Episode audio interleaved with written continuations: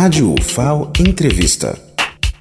Nós estamos aqui para falar um pouco com o professor Alexandre Lauterbach, que é representante do Congresso do Comitê Paralímpico, que vai falar um pouco sobre o Congresso do Comitê Paralímpico que está acontecendo desde segunda-feira, dia 11, aqui na UFAO. Pode falar um pouco sobre esse comitê para a gente? Na verdade, o comitê ele está aqui sendo representado por alguns professores, na verdade cinco professores, que vêm estar ministrando cursos paralímpicos para pessoas com deficiência.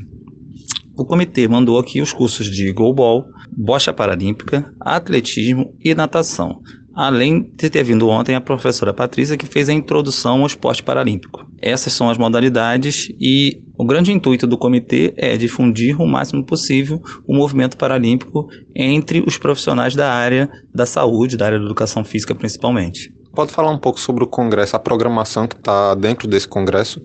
É, na verdade, a programação dos cursos do, que o Comitê Paralímpico inseriu no Congresso, que é, é um evento, na verdade, não, não junto, é um separado do, do Congresso em si.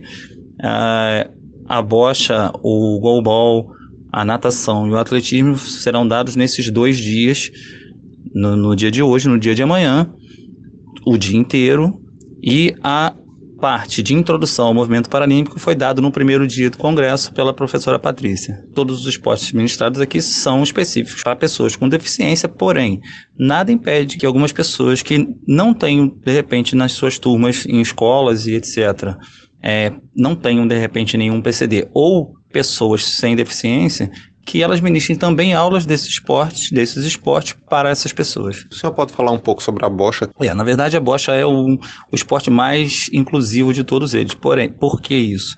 Porque nós trabalhamos com pessoas com severa deficiência motora. São os mais comprometidos se você pensar bem em termos de mobilidade motora das pessoas.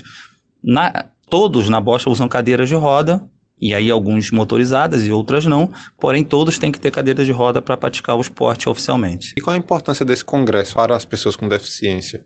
É, na verdade, é, o grande intuito do comitê é atingir o máximo de profissionais possíveis para que as pessoas com deficiência tenham cada vez mais opções nas suas vidas e entendam que elas têm tanto direito quanto qualquer outra a estar praticando um esporte de maneira sadia e saudável. Muito obrigado, professor.